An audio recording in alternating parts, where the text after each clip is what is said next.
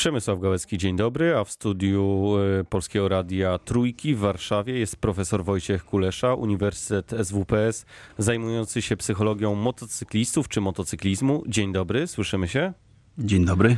Bo już w sobotę odbędzie się pierwszy motocyklowy Kongres Bezpieczeństwa Ruchu Drogowego. Zapytam żartobliwie, po co dawcom nerek takie spotkanie? A jest to wyjątkowa okazja, żeby przedstawić postulaty motocyklistów, e, które i często te postulaty są nieznane niemotocyklistom, a tutaj możemy je przedstawić e, osobom, które mają wpływ na bezpieczeństwo wszystkich, którzy się poruszają po drogach. Więc e, jest szansa na to, żeby po prostu mniej nas, motocyklistów, ginęło na drogach. No właśnie, bo ten kongres jest potrzebny chyba także dlatego, że po prostu rośnie e, liczba motocyklistów. Moda na motocykle przekłada się właśnie na te smutne statystyki drogowe. Tylko w ubiegłym roku zginęło dwa, e, doszło do 2240 wypadków z udziałem właśnie motocyklistów, w których zginęło 231 miłośników dwóch kółek, a ponad 2000 zostało rannych. To przerażające statystyki. Przerażające. Trzeba je też postawić w kontekście tego, że coraz więcej jednośladów jeździ jednak po drogach, czyli ta wysoka liczba jest również powodowana tym, że coraz więcej osób na tych motocyklach czy skuterach większej pojemności również jeździ. Na kategorii B, czyli na samochodowym prawem, prawem jazdy, można również się poruszać określonymi jednośladami. No właśnie, a pan um, zajmuje się psychologią um, motocyklizmu czy motocyklistów. Co wynika z pana badań? Okazuje się, że za część wypadków nie odpowiada na przykład brawura, czy błąd, czy ciężkie warunki atmosferyczne, ale czynniki psychologiczne. Takim najczęstszym, e, najczęstszą przyczyną wypadków, na przykład na autostradach, jeżeli to nie jest któryś z tych czynników, jest pojęcie wściekłości drogi, drogi road rage Okazuje się, że ludzie, którzy są wściekli, pobudzeni, ktoś im zajechał drogę, mieli zły dzień w pracy, mm, słuchają do tego, nie wiem, agresywnej muzyki, a postanawiają wymierzyć sprawiedliwość. I ta sprawiedliwość jest dość ryzykowna przy dużych prędkościach. To jest zajeżdżanie drogi, hamowanie. Mm, e, wygrażanie komuś e, różnymi gestami. Ale tutaj za uszami mają i motocykliści, i kierowcy samochodów? Oczywiście, bo to rzeczywiście trzeba przyznać, że to nie jest tak, że motocykliści są poszkodowaną grupą.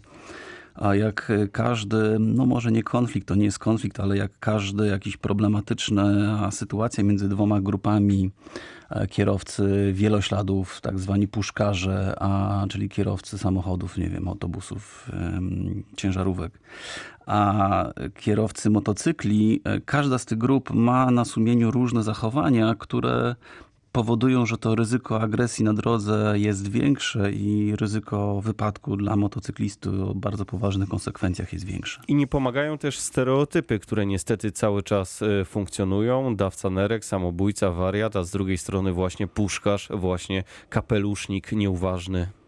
Tak jest. To jest um, niesamowite, jak bardzo język, którego używamy, zmienia podejście do grupy, o której to mówimy. Krótko mówiąc, jeżeli ja kogoś nazywam dawcą nerek albo właśnie puszkarzem czy kapelusznikiem, trudno, żebym traktował tę osobę z szacunkiem, a jeżeli nie z szacunkiem, to przynajmniej bez negatywnego nastawienia. Okazuje się, że jeżeli zmieniamy język wypowiedzi, przestaję myśleć o kimś jako dawcy nerek, ale na przykład motocykliście albo nie wiem, ratowniku na, moto, na, na motocyklu, albo to zmienia, zmienia się moje zachowanie.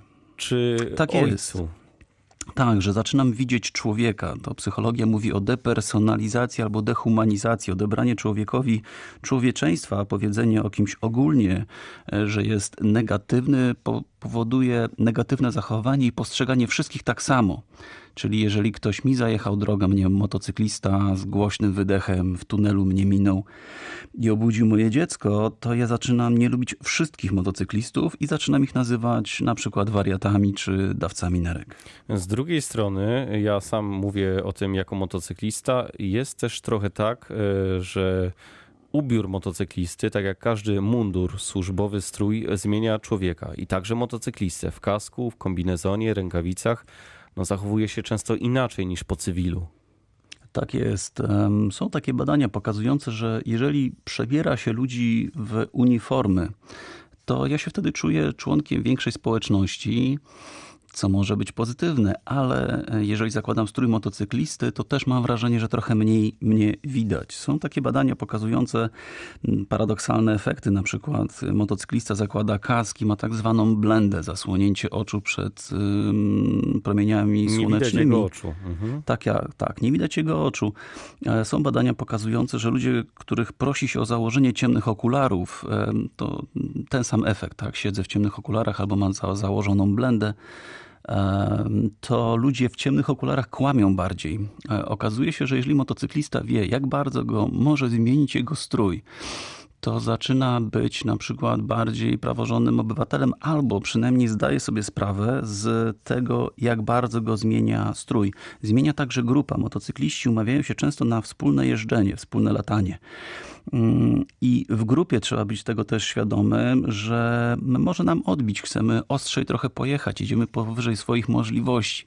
O tym też mówimy na naszych spotkaniach, żeby uczulać motocyklistów, żeby nie poddawać się takiemu pędowi grupy, wtedy jest większa szansa na wypadek. Z drugiej strony strój powoduje, że kierowcy boją się motocyklistów. W związku z tym, gdy boimy się kogoś, to traktujemy go inaczej niż naszego sąsiada e, czy bliskiego.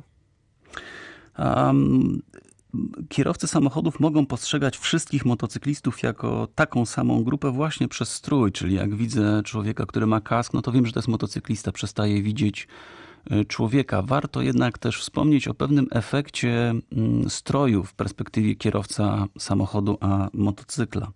Często motocykliści zakładają na siebie strój, który jest warty więcej niż motocykl, którym jeżdżą. Na przykład bardzo dobre buty, wysoko chroniące e, nogę, to jest rząd, rząd kwoty 1500 zł, dobry kask na przykład 2000 zł, rękawiczki 300 zł. Jaki to ma wpływ na motocyklista, ale kierowcę na te relacje. Kierowcy często nie wiedzą, że jeżeli spowodują e, stłuczkę, e, zostanę uderzony jadąc na motocyklu i nic mi się nie stało, w sensie samochód mnie nie uderzył, wywróciłem się i szoruję pupą, rękami po asfalcie, to to, że ja założę bardzo drogi strój nie tylko ratuje moje zdrowie, ale również sprawcę kolizji. Póki ja nie mam poważnych uszkodzeń, zwolnienie e, z pracy powyżej 7 dni, to jest to kolizja. Jeżeli e, ja mam kiepski sprzęt, a motocykliści starają się dobrze ubierać, to ja ratuję nie tylko swoje zdrowie, ale również e, przyszłość kierowcy, który nie będzie miał sprawy karnej, nie będzie skazany karnym wyrokiem, znaczy w sądzie karnym za spowodowanie już nie kolizji, ale wypadku. A pan Więc widzi chcę... jakieś możliwości, aby poprawić te relacje? Bo były takie próby przełamywania stereotypów. Ja pamiętam spot telewizyjny, który pokazywał, że właśnie pod kaskiem jest e, żona czy matka.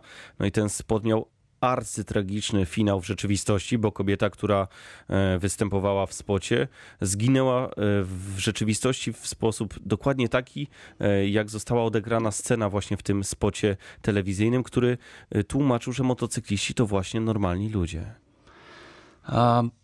Jest kilka dziedzin, które implementujemy w naszych działaniach. Będziemy też mówić o tym e, w większym gronie na kongresie motocyklowym, e, że na przykład jest taka dziedzina, można ją roboczo podsumować jako psychologia przepraszania. Jeżeli ja zrobię coś złego jako motocyklista, zajadę e, innemu kierowcy drogę i go przeproszę, to po pierwsze zmienia to moje zachowania. Wyrażam żal, myślę sobie, przeholowałem, ale też zmienia tę osobę z tyłu, która mogłaby na mnie trąbić, chcieć mi zajechać drogę w ramach rewanżu, bo e, przeprosiłem. Mówimy na przykład o tym motocyklistom, żeby nie jeździli z głośnymi wydechami. To jest mit, że głośny wydech ratuje e, życie z tego powodu, że ten dźwięk idzie po prostu do tyłu. A kierowca samochodu, który słyszy huk, jak albo siedząc w samochodzie, czy siedząc w domu, to nie, nie pała miłością do motocyklistów za to. E, z kolei kierowców samochodu opowiadamy, że jak możesz, to przepuść motocyklistę w korku. Ten manewr da się wykonać legalnie, czyli motocyklista w korku jest w stanie się poruszać nie łamiąc przepisów. Dla motocyklisty to jest miły gest, dla kierowca nic na tym nie traci. I znowu, pomagam komuś, za coś dziękuję, e, nie łamię prawa albo nie mam głośnego wydechu i jest szansa, że te relacje się poprawią. To taki przykład chcę podać. Kiedyś nie ustępowaliśmy sobie miejsca na drodze, nie wpuszczaliśmy się na skrzyżowaniach. To się bardzo zmieniło. Między innymi przez dziękowanie. Teraz jesteśmy dużo bardziej skłonni myśleć o innych kierowcach jako e, ludziach, którym chcę pomóc, a nie jako e, moich przeciwnikach, których nie mogę wpuścić, bo muszę im wykazać swoje na przykład sam czy ego. Na koniec, czy zmiany prawne też są potrzebne? Zmiany na przykład w przepisach ruchu drogowego? Zmiany takie infrastrukturalne by się przydały. Będziemy mówić na kongresie o takim problemie barier na, głównie na autostradach. Są takie metalowe paski, do, czyli na metalowych spornikach jest metalowy pasek w poprzek służy temu, że jak samochód wypadnie za drogę, żeby się od tego paska odbił, to na przykład mało osób wie, że motocyklista nie uderza w ten pasek, tylko wjeżdża pod ten pasek i uderza w e, metalowe sporniki. po drugiej stronie na przykład. E, e, albo właśnie w auta, albo te metalowe rzeczy w sporniki go przecinają i ma szansę zginąć od przecięcia. Lepiej się zderzyć z czymś niż być przeciętym. Chcemy mówić o tym, że niektóre pasy dla pieszych są malowane takim plastikowym czymś, co wydaje się dla kierowców Śliska samochodów sprawa. Śliska sprawa i motocyklista się na tym wywraca, więc chcemy, żeby obie strony wysłuchały się, ale powiedziały też swoje e, potrzeby. Mm, o. Dziękuję pięknie za rozmowę. Profesor Wojciech Kulesza, Uniwersytet SWPS, motocyklista, który zajmuje się psychologią motocyklizmu, właśnie gościem rozmowy Dnia w Radiu Wrocław. Dziękuję. Dziękuję uprzejmie. Pytał Przemysław Gałecki. Miłego dnia.